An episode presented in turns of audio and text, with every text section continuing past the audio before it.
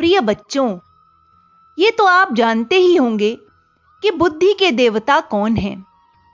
जी हाँ, गणेश जी को बुद्धि के देवता कहा जाता है। गणेश जी का एक दांत है। इसके पीछे भी अनेक कथाएँ हैं। गणेश जी बुद्धि के देवता क्यों कहे जाते हैं?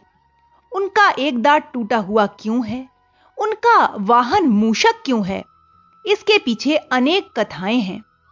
इन पौराणिक कथाओं से हमें गणेश जी के बारे में काफ़ी जानकारी मिलती है। आइए मैं आपको इन दो कथाओं से अवगत कराती हूँ। तो पहले सुनते हैं कि गणेश जी को एक दंत क्यों कहा जाता है। गणेश जी के एक दंत इस नाम को लेकर कई पौराणिक कथाएँ प्रचलित हैं।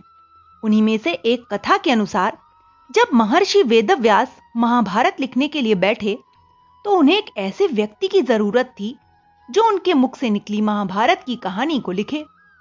इस कार्य के लिए उन्होंने श्री गणेश जी को चुना।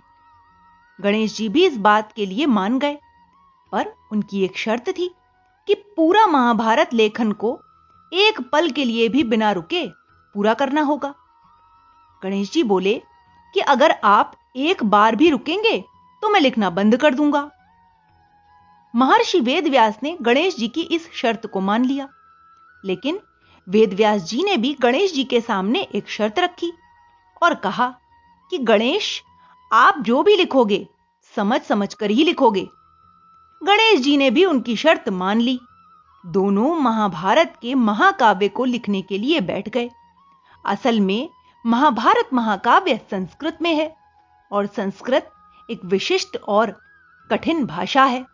जिसको लिखना और समझना दोनों ही कठिन और समय परक है। वेद व्यास जी महाकाव्य को अपने मुख से बोलने लगे और गणेश जी समझ समझ कर जल्दी जल्दी लिखने लगे। कुछ देर लिखने के बाद अचानक गणेश जी की कलम टूट गई। दरअसल कलम महर्षि के बोलने की तेज़ी को संभाल न सकी।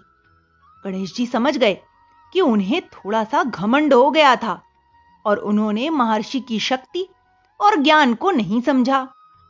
उसके बाद उन्होंने धीरे से अपना एक दांत तोड़ लिया और स्याही में डुबाकर दोबारा महाभारत की कथा लिखने लगे। क्योंकि शर्त के अनुसार यदि गणेश जी रुके तो भी महाभारत की कथा अधूरी रह जाती, और यदि वेदव्यास जी रुके तो भी अधूरी रह जाती। जब भी वेदव्यास जी को थकान महसूस होती वे एक मुश्किल सा छंद बोलते, जिसको समझने और लिखने में गणेश जी को ज़्यादा समय लग जाता था और महर्षि को आराम करने का भी समय मिल जाता। कहते हैं कि महर्षि वेदव्यास जी और गणेश जी को महाभारत लिखने में तीन वर्ष लग गए। वैसे तो कहा जाता है कि महाभारत के कुछ छंद गुम हो गए हैं, परंतु आज भी इनमें करीब एक लाख छंद उपस्थित हैं। तो ये थी गणेश जी की एक दंत होने की कथा।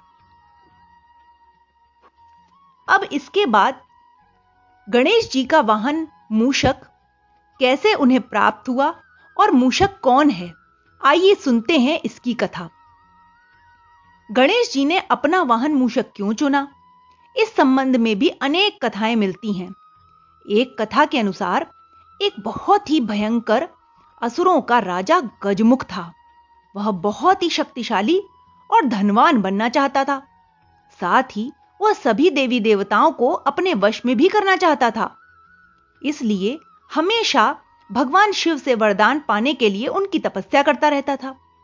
शिवजी से वरदान पाने के लिए वह अपना राज्य छोड़कर जंगल में जाकर रहने लगा और शिवजी से वरदान प्राप्त करने के लिए बिना भोजन और पानी के रात दिन तपस्या करने में जुट गया। कुछ साल बीत गए शिवजी उसके अपार तप को देखकर प्रभावित हुए और उसके सामने प्रकट हो गए। शिवजी ने खुश होकर उसे दैविक शक्तियाँ प्रदान की, जिससे वह बहुत शक्तिशाली बन गया। सबसे बड़ी ताकत जो शिवजी ने उसे प्रदान कर दी थी, वह थी उसे किसी भी शस्त्र से नहीं मारा जा सकता। असुर गजमुख को अपनी शक्तियों पर बड़ा घमंड हो गया और वह अपने शक्तियों का दुरुपयोग करने लगा। दुरुपयोग कैसे करने लगा? वो सभी देवी देवताओं पर आक्रमण करने लगा। मात्र शिव, विष्णु, ब्रह्मा और गणेश जी ही उसके आतंक से बचे हुए थे। गजमुख चाहता था कि हर देवता उसकी पूजा करे, उसके सामने नतमस्तक रहे। यह सब देखकर शिवजी ने असुर गजमुख को यह सब करने से रोकने के लिए कहा। परंतु वो न माना। इस पर उन्होंने गणेश जी को उसे रोकने के लिए भेज दिया।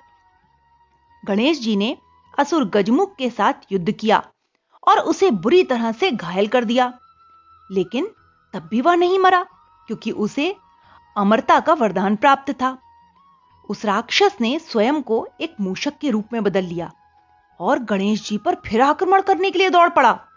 जैसे ही वो गणेश जी के पास पहुँचा, गणेश जी कूद कर उसके ऊपर बैठ गए। गणेश जी ने गजमुख को हमेशा के लिए एक मूषक में बदल दिया। और अपने वाहन के रूप में जीवन भर के लिए उसे रख लिया। बाद में गजमुख भी अपने इस रूप से खुश हुआ और गणेश जी का प्रिय मित्र बन गया।